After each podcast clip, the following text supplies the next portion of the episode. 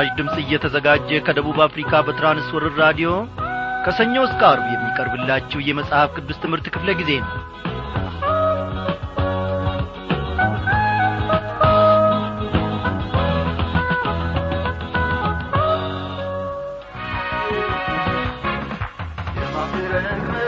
ዘምራለሁ ያከበርከኝን አንተን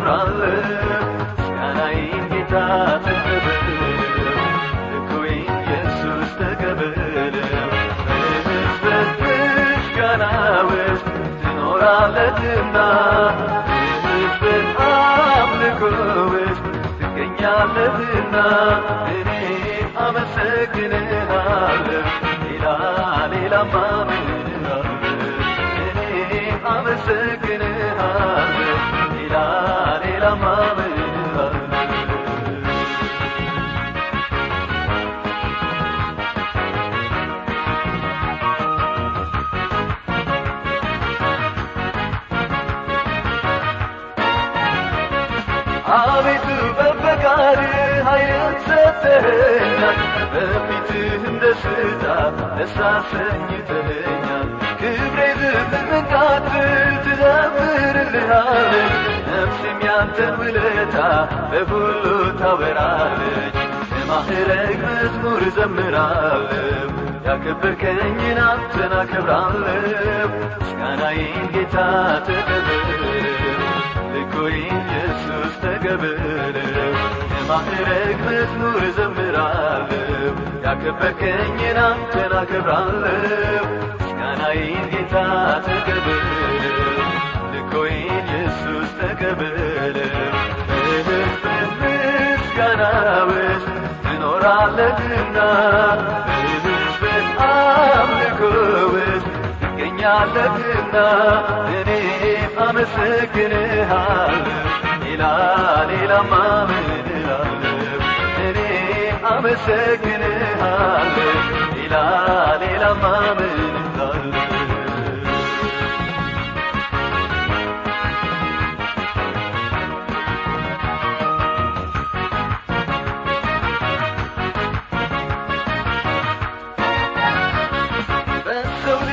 ሁሉ ፊት ለእኔ ያዘጋጀሃል የሚፈሩህም ደግሞ ሰውረ ያስቀምጣል አቤቱ ቸርነት እጅግ በስታልኛለች የጽድቅንም ብድራት አዘጋጅታልኛለች አንተ ብቻ ነው ሞገስ ላንተ ብቻ ክብር ላንተ ብቻ ነው ሞገስ ላንተ ብቻ ለሌለ ሀጃ ለሌለ ሀጃ ለሌለ ሀጃ ለሌለ ሀጃ ክብር ላንተ ብቻ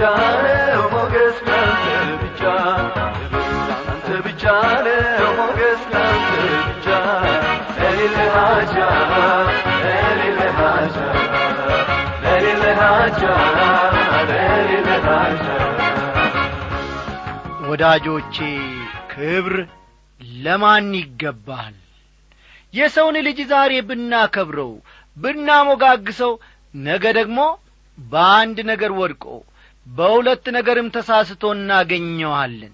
ሥጋ ለባሽ ነውና የማይሳሳተውን የማይደናቀፈውን ጊዜም የማያልፍበትን አገዛዙም የማይሻረውን የዘላለምን አምላክ እግዚአብሔርን ግን ብናሞጋግስ ክብርንም ብንሰጠው ወዳጆቼ የማያሳፍር አምላክ ነውና መኩራት እንችላለን። ይህንን ስናገር በልበ ሙሉነት ነው አምላካችን ጌትነቱን አምላካችን አምላክነቱን ምንጊዜም አይቀይርም። ብቻ ታምነን በእግዚአብሔር ፊት ወዳጆቼ ብንቀመጥ እርሱ ማንነቱን ያረጋግጣል በሕይወታችን። እግዚአብሔር ለዘላለም ይክበር ይመስገን። እንደምን አመሻችሁ። በጌታ የተወደዳችሁ አድማጮቼ ሰላምታዬን የዕለቱን አልዘነጋው የእግዚአብሔርን ታላቅነትና ገናናነት በዚህ ዝማሬ ውስጥ ስመለከት እጅግ እደነቅ ነበርና እስቲ በዚህ ልጀምር ብዬ እንዲያው አንድ ሁለት ማለት ጀመርኩ እንጂ እናንተን አልረሳውም በያላችሁበት በየማረሚያ ቤቱ በየሆስፒታሉ በጦር ግንባር የአገርን ግዳጅ ለመወጣት በየስፍራው የተሰለፋችሁትን ወይንም ደግሞ በቤት ውስጥ አንድ ላይ በመሰባሰብ ወይም ለብቻም በመሆን ወደ ጌታ ማድ የቀረባችሁትን ሁሉ ያው የዘወትር ወንድማዊ ሰላምታችንን ይድረሳችሁ እያልን በዚህ በአየር ሞገድ አማካኝነት እያቀረብን ነው። አዎ ወገኖቼ ደብዳቤዎቻችሁ እናንተንም ባናይ እንደ ወትሮ ሁሉ እንደምናገረው እጅግ ያጽናኑናል ያናግሩኛልም። እኔን በተለይ በፊት ለፊቴ በጠረጴዛዬ ላይ በብዛት ተዘርግፈው ያናግሩኛል የሚሉኝ ነገር አላቸው። መልካችሁን እያንዳንዳችሁን ባላቀውም ከጽሑፋችሁ አንጻር ስመለከት ግን እያንዳንዳችሁ ያላችሁበትን ሁኔታ ገልጻችሁ ስጽፉልኝም ትታዩኛላችሁ።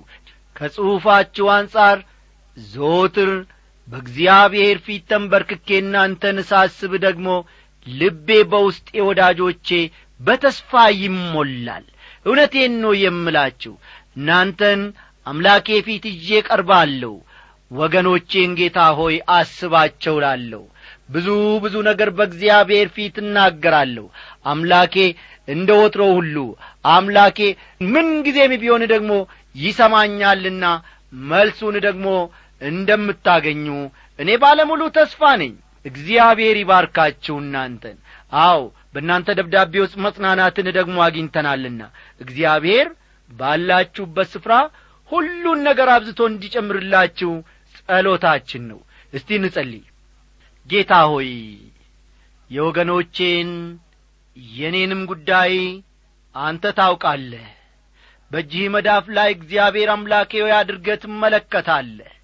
ወገኖቼ ምን እንደሚያስፈልጋቸው አንተ ታውቃለህ። እኔ ከምለው በላይ ደግሞ አንተ ስለምታያቸውና ስለምትረዳቸው እግዚአብሔር አምላኬ ወገኖቼ ደግሞ የልባቸውን ሐሳብ በደብዳቤዎቻቸው ላይ ገልጸው ከጻፉት ይልቅ አንተ እስከ አጥንት ፍላጮቻቸው ድረስ ወደ ውስጥ ዘልቀ ስለምትረዳቸውና እግዚአብሔር ሆይ ስለምታስባቸው እጅግ አድርጌ እኔ ባሪያ አመሰግንሃለሁ። እያንዳንዳችንን በፊት ለፊትህ በሰዓት ውስጥ ብቻ አይደለም በደቂቃ ብቻም አይደለም በየሰኮንዱ ሁሉ ውስጥ ከዐይን እይታ ስለማታርቀን ጌታ ሆይ እጅግ እጅግ አድርገን እናመሰግንሃለን። ይህንን ዓለም እግዚአብሔር አምላኬ ሆይ ይህንን ምድራዊውን ኑሮአችንን ጥለን ወደ አንተ በምንሰበሰብበት ጊዜ ሁሉ በአንተ ፊት እግዚአብሔር ሆይ እንዳናፍር ለሠራነው ነገር ስንጠየቅ እግዚአብሔር ሆይ እንዳናፍር። ጌታዬና አምላኬ ሆይ አንተ አሁኑኑ በዚህች ሰዓት ሕይወታችንን እንድሠራ ለዘላለማዊ መንግሥትም ደግሞ የሚበቃን የዘላለሙን ጌታዬ ሆይ ቃልህን በውስጣችን እንድታትምልን እንለምንሃለን። ጌታ ሆይ አሁን የምንማረውን ቃልህን ደግሞ ባርክልን። እንደ ተማር ነው እንዳጠና ነው ጌታ መንፈስ ቅዱስ እንደ ተናገረን ደግሞ መኖር እንድንችል እጃችንን ያዝ። የሚያጓጓን እግዚአብሔር አምላኬ ለነገ እያለ ሥጋችንን የሚያነሳሳ በዙሪያችን ብዙ ብዙ ነገሮች ሊኖሩ ይችላሉ። ጌታ ሆይ ከዚህ ሁሉ ጭንቀት ከዚህ ሁሉ አበሳ ከዚህ ሁሉ መደመርና መቀነስ ከዓለማዊ ግብስብስነት ሁሉ ሕይወታችንን በአንተ ማሳረፍ ይችለናልና ክበር ተመስገን። አንተ ስለ ገዛህን ጌታ እግዚአብሔር ሆይ በልጅ በጌታ በኢየሱስ ክርስቶስ ደም ደሞ ስለ ዋጀህን ክበር ተመስገን። ጊዜውን ሁሉ ባርክልን። ድካማችንን በደላችንን ይቅር በለን። በኢየሱስ ክርስቶስ በአንድ ልጅ ስም አሜን።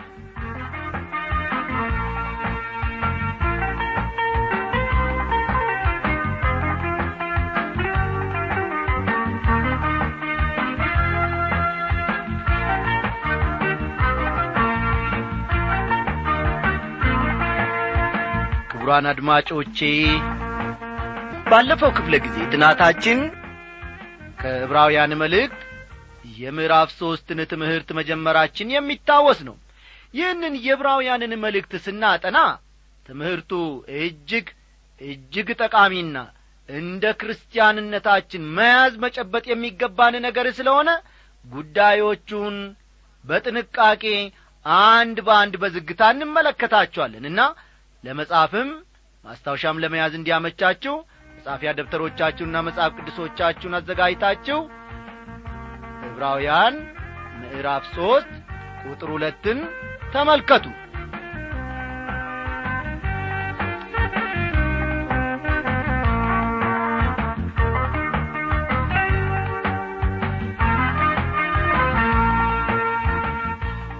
አድማጮቼ ደጋግመን መለስ መለስ እያልን እየከለስን ትምህርቱን እንመለከታለን። ጌታ መንፈስ ቅዱስ ከዚህ የሚያሳየን ከዚህ የሚያስተምረን በልባችንም ጽላት የሚጽፍልን ነገር አለውና። ሙሴ ደግሞ በቤቱ ሁሉ የታመነ እንደሆነ እርሱ ለሾመው የታመነ ነበረ ይላል። አው ይህ ቁጥር ሁለት። ባለፈው ክፍለ ጊዜ ጥናታችን ክርስቶስ ከነቢያት የበለጠ መሆኑን ከመላእክትም የበለጠ መሆኑን ከተመለከትን በኋላ አሁን ደግሞ ክርስቶስ ከሙሴ የበለጠ መሆኑን ባለፈው ክፍለ ጊዜ ጥናታችን በጥቂቱም ቢሆን መጥቀሳችን የሚታወስ ነው። ስለዚህም ክርስቶስ ከነቢያትም ሆነ ከመላእክት የሚበልጥ መሆኑን ካሳየ በኋላ አሁን ደግሞ ከሙሴ እንደሚበልጥ ያመለክታል። ምክንያቱም ሙሴ በዕብራውያን ዘንድ በጣም የተከበረና የሚወደድ ሰው እንደሆነ ጸሐፊው በሚገባ ያውቃልና። ሙሴ ደግሞ በቤቱ ሁሉ የታመነ እንደሆነ ሲል የሚያመለክተው ሙሴ በእግዚአብሔር ቤት ውስጥ ስለ ነበረው ስፍራ ሲያሳየን ነው። አስተዋላችሁ? ሙሴ ደግሞ በቤቱ ሁሉ የታመነ እንደሆነ ሲል የሚያመለክተው ሙሴ በእግዚአብሔር ቤት ውስጥ ስለ ነበረው ስፍራ ሲያስረዳ ነው ወይም ሲያመለክት ነው። ቤት የሚለው ቃል በዚህ ምዕራፍ ውስጥ ሰባት ጊዜ ያክል ተጠቅሷል። ሙሴ በእግዚአብሔር ቤት የታመነ አገልጋይ ነበር። ቁጥር ሦስትና አራትን እንመልከት። ቤትን የሚያዘጋጀው ከቤቱ ይልቅ የሚበልጥ ክብር እንዳለው መጠን እንዲሁ እርሱ ከሙሴ ይልቅ የሚበልጥ ክብር የተገባ ሆኖ ተቈጥሮአልና ይላል። ሙሴ በእግዚአብሔር ቤት ታማኝ አገልጋይ ነበር።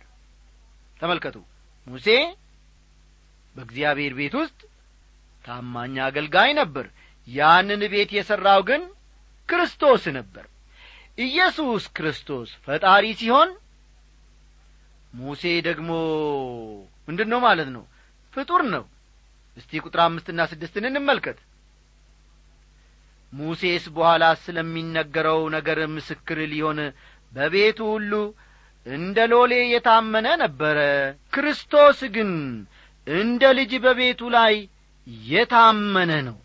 እኛም የምንደፍርበትን የምንመካበትንም ተስፋ እስከ መጨረሻው አጽንተን ብንጠብቅ ቤቱ ነን ይላል ክርስቶስ ከሙሴ ይበልጣል ሲባል እርሱ ፈጣሪ ሙሴ ግን ፍጡር በመሆኑ ብቻ አይደለም። ከዚህ በተጨማሪ ሙሴ አገልጋይ እንጂ አንድም ጊዜ እንኳ የእግዚአብሔር ልጅ ተብሎ አልተጠራም። እኔ ይህ እንደሚገርመኝ ባለፈው ክፍለ ጊዜ ጥናታችን መናገሬን ታስታውሳላችሁ።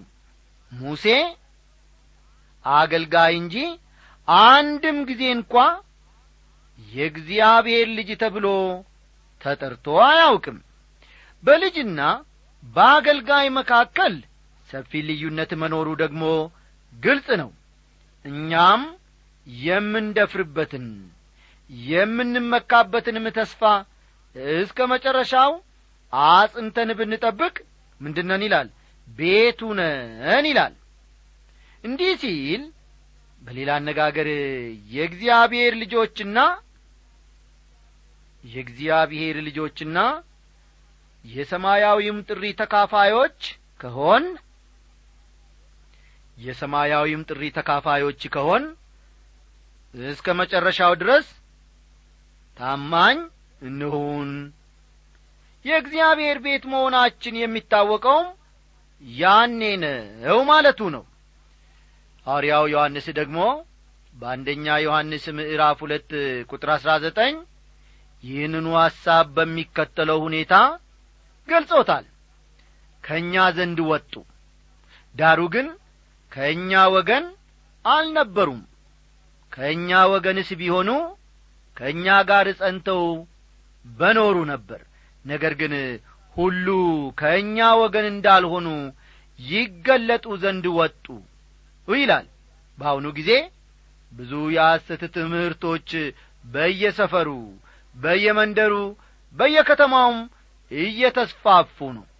ብዙዎችም በተለያዩ የሐሰት ትምህርቶች ተወስደዋል። ይህ የሆነው የእርሱ የሆኑት የእርሱ ካልሆኑት እንዲለዩ እግዚአብሔር በመፍቀዱ ነው ብዬ አስባለሁ። የእግዚአብሔር ልጆች የሆኑት በእምነታቸው እስከ መጨረሻው ጸንተው ይቆማሉ። ወገኖቼ እስካሁን መንፈስ ቅዱስ እንዳስተማረን ከሆነ ክርስቶስ ከነቢያት ይበልጣል። ክርስቶስ ከመላእክት ይበልጣል። ደግሞም ክርስቶስ ከሙሴም ይበልጣል። ስለዚህም በትምህርታችን ውስጥ እርሱን ተመልከቱ። መባላችን ብዙ የሚያስገርም ነገር ሊሆን አይችልም ዕብራውያን ምዕራፍ ሦስት ቁጥር አንድ። ዕብራውያን ምዕራፍ ሦስት ቁጥር አንድ። የእምነታችንን አዋርያና ሊቀ ካህናት ኢየሱስ ክርስቶስን ተመልከቱ ይላል። ዕብራውያን ምዕራፍ አሥራ ሁለት ቁጥር ሦስት ደግሞ ዕብራውያን ምዕራፍ አሥራ ሁለት ቁጥር ሦስት ደግሞ በነፍሳችሁ ዝላችሁ እንዳትደክሙ ከኀጢአተኞች በደረሰበት እንዲህ ባለ መቃወም የጸናውን አስቡ ወይም ተመልከቱ ይላል። በሥጋ መገለጡን ማሰብ አለብን ታምራቱንም ማሰብ አለብን።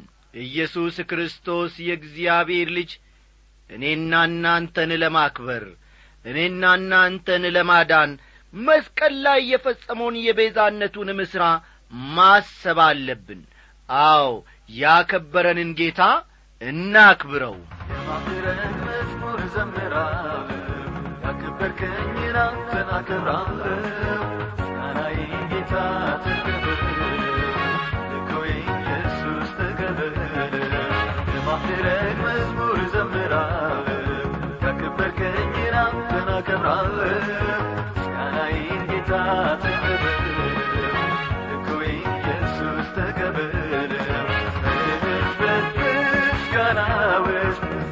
ትኖራለህና በሕዝበት አምልኮ ውስጥ ትገኛለህና እኔም አመሰግንሃለሁ።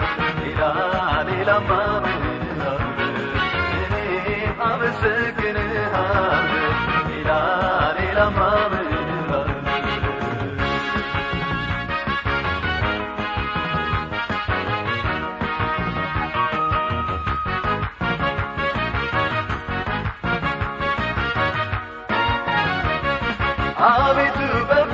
በፈቃድ ኃይልን ሰጥተኸኛል በፊትህም ደስታ ደስ አሰኝተኸኛል ክብሬ ዝም እንዳትል ትዘምርልሃለች ነፍሴም ያንተን ውለታ በሁሉ ታበራለች የማዕረግ መዝሙር እዘምራለሁ ያከበርከኝን አንተን አከብራለሁ ምስጋናዬን ጌታ ተቀበል ልኮይ ኢየሱስ ተቀበል የማዕረግ መዝሙር እዘምራለሁ ያከበርከኝን አንተን አከብራለሁ።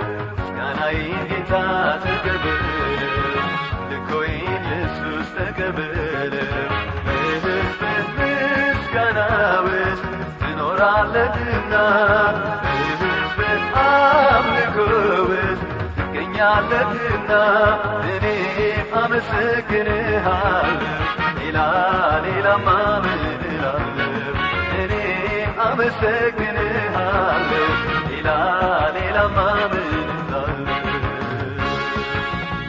እግዚአብሔር ስለዚህ ዝማሬ እየተመሰገነ ይሁን። ሌላ ቋንቋና ሌላ ዜማ ቢኖረንና ከዚህ በበለጠ ሁኔታ አምላካችንን ያከበረንን ያዳነንንና ለዚህም ደግሞ መንግሥት ያበቃንን ጌታ ብናመሰግነው ወዳጆቼ ምንኛ ደስ ባልን ስሙ ይክበር ይመስገን። ይሄም ደስ ያሰኘዋል ብዬ ከዚህ በመቀጠል ደግሞ መጠራጠር የሚያስከትለውን አደጋ ከቁጥር ሰባት እንመለከታለን። ስለዚህ መንፈስ ቅዱስ እንደሚል ዛሬ ድምፁን ብትሰሙት ይላል።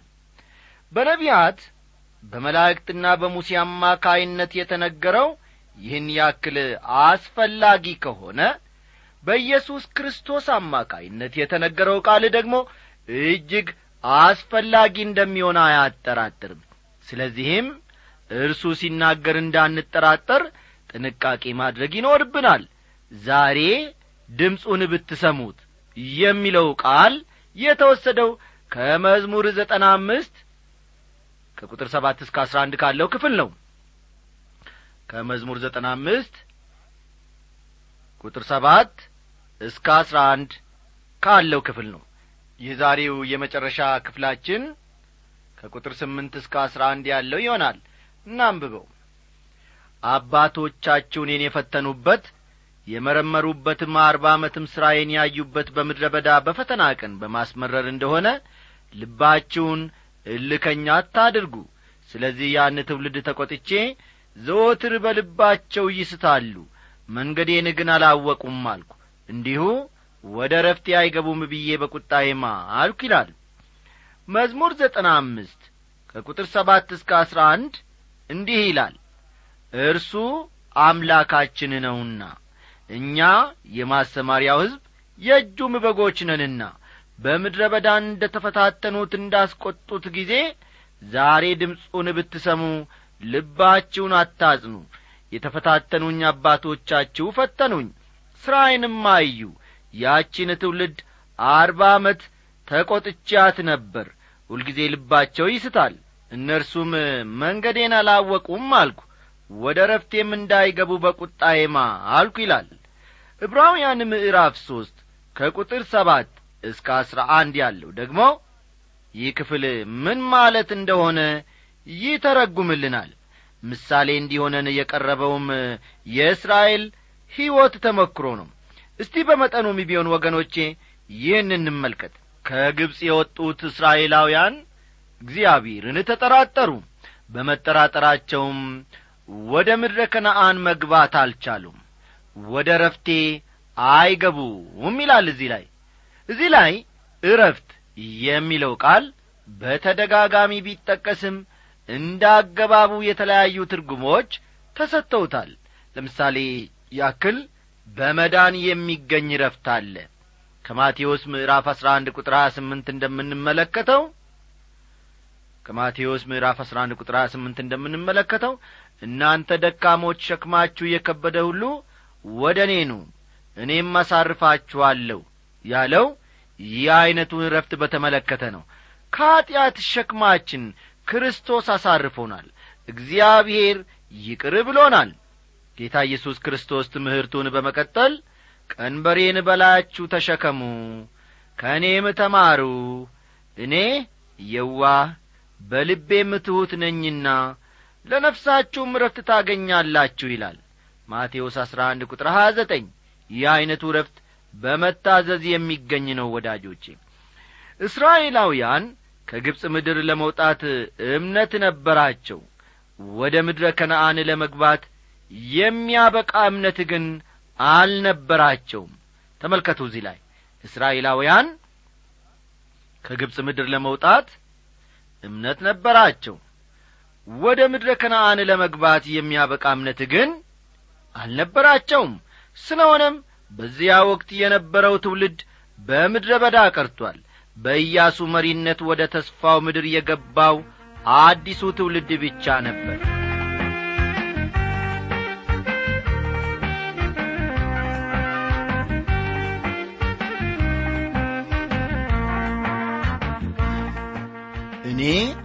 አስር አለቃ አስፋው አየለ እባላለሁ። በሰላሳ አምስተኛ ክፍለ ጦር የአምስተኛ ሬጅመንት አባል ነኝ። በትግራይ ክልል በውትድርና ሙያ ብዙ ዓመት ቆይቻለሁ። በውስጤ ግን ወታደር ሆኖ እግዚአብሔርን አምኖ የእርሱን መንገድ ተከትሎ መኖር አይቻልም የሚል እምነት ይዤ ግን በእግዚአብሔር የተወገዙ በሰይጣን የተመረጡ የጥፋት ጎዳና ጠቋሚ ነገሮችን ከሲጋራ ማጨስ ጀምሮ ያለውን ሁሉ ብዙ የኀጢአት ነገሮችን አደርግ ነበረ። ነገር ግን ለሰው የማይቻል ነገር በእግዚአብሔር ዘንድ ይቻላልና ባድመ ሽራሮ ግንባር ካሉት በርካታ ተራራዎች በአንደኛው ተራራ ላይ በተዘጋጀው ምሽግ ውስጥ ሆኜ የምሥራች ሬዲዮ ድምፅን መከታተል ጀመርኩ እግዚአብሔር አባታችን በአገልጋዩ አበበ ከበደ በኩል በመንፈስ ቅዱስ መሪነት የሚያሰራጨውን ሕያውና ዘላለማዊ ቃል በውስጤ ያለውን ወታደር ሆኖ እግዚአብሔርን ማመን አይቻልም የሚለውን የክፉ መንፈስ መልእክትን አሽመደመደው። ወታደር ሆኖ እግዚአብሔርን ማምለክ ማመንም ይቻላል የሚለው የእግዚአብሔር መልእክት በውስጤ አደረ በውስጤም ፈሰሰ ታዲያ ምን ሆነ መሰለ አበበ? ከዕለታት አንድ ቀን እንደ ወትሮ ሁሉ ሲጋራዬን ገዝቼ አጭሼ ተኛው ከምሽቱ አምስት ሰዓት ተኩል በሚሆንበት ጊዜ ሁኔታ ሁሉ ተለወጠ። ከተኛውበት ቦታ ተነስቼ አንገቴን ደፍቼ ስቀመጥ ታወቀኝ። ለተወሰነ ሰኮንዶች ከራሴ ጋር ትግል ገጠምኩ። ጠላት ዲያብሎስም ድል ተመታ ጌታ አሸናፊ አደረገኝ። አንድ ወንጌላዊ አንድ ክርስቲያን ባጠገቤ በሌለበት በዚያች በቀበሮ ጉድጓድ ውስጥ ጌታዬን ተቀበልኩ። ለጌታዬም ሕይወቴን ሰጠው። ከጥፋት ጎዳና ተላቅቄ የዘላለም ብርሃን አየው ወታደር ሆኖ እግዚአብሔርን ማመንና ማምለክ እንደሚቻል አረጋገጥኩ። ለዚህም ደግሞ ወስኜ ቆርጬ ተነሳው ለዚህ ድንቅ ተግባሩ እግዚአብሔር ይክበር ይመስገን በማለት ይህንን ድንቅ ምስክርነቱን ያደረሰን ወንድማችን አስር አለቃ አስፋው አየለ ከትግራይ ባድሜ ሽራሮ ግንባር ነው። በጌታ የተወደድክ ወንድማችን አስር አለቃ አስፋው የእግዚአብሔር አብ ፍቅር የልጁም የኢየሱስ ክርስቶስ ሰላምና ጸጋ አሁን አንተ ባለህበት ስፍራ ይብዛልህ ይጨመርልህ እያልን ሰላምታችንን እናቀርብልሃለን።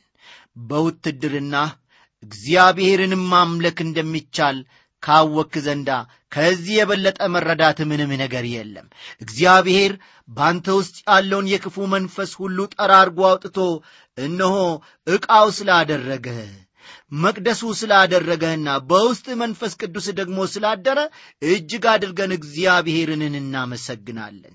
በእውነት ላለው እግዚአብሔር አንተን ደግሞ ለብዙ ሰዎች ለጓደኞች ምስክር አድርጎ እንደሚያቆም እኛ እምነታችን ነው በጸሎታችንም ሁሌ እናስባሃለን እግዚአብሔርም ደግሞ ለዓላማው ያዘጋጅሃል ያሰልፈሃልና በሚቀጥለው ጊዜ የአንተ ምስክርነት እንጠባበቃለን በዚህ ዝማሬ የምንሰናበታለን በመውጣትህ በመግባትህ እግዚአብሔር ቅዱሳን መላእክቶቹን ልኮ በግራም በቀኝ ከፊትም ከኋላ ይጠብቅህ እያልን እንሰናበታለን። ሰላም ለአንተ በርኩስ መንፈስ ወሬ አልንገዳገድም። በአጋንንት ምክር እና ልታለልም የሰይጣንን ጥሪ ግብዣ አልቀበልም። በሚጠፋ ብር ወርቅ ሀብት አልደለልም ከምጠፋው ዓለም ውርስ አልካፈልም። ወደ ሰይጣን ማዕድ እጄን አልዘረጋም። አይዋጥልኝም ፍርፋሪ አልጎርስም እንግዲህ ከምድር ምጽዋት አለንም የኢየሱስ ወታደር ነኝ የኢየሱስ ወታደር ነኝ እወጋለሁኝ አልሸነፍም ለሰይጣን እጄን አልሰጥም የዓለም አጫፋሪ መሆን አልፈለግም የከረፋ ኑሮ መኖር አልመኝም ኃጢአት ማራገፊያ ወደብ አልሆንም ያለፈው ይበቃል አትነግድብኝ። በሰይጣን ሽንገላ አልጠመዘዝም ከሚወደኝ ጌታ ልቤን አላርቅም ነቅቼብሃለሁ አልሞኝልህም ኢየሱስ ጌታ ነው ማለቴን አልተውም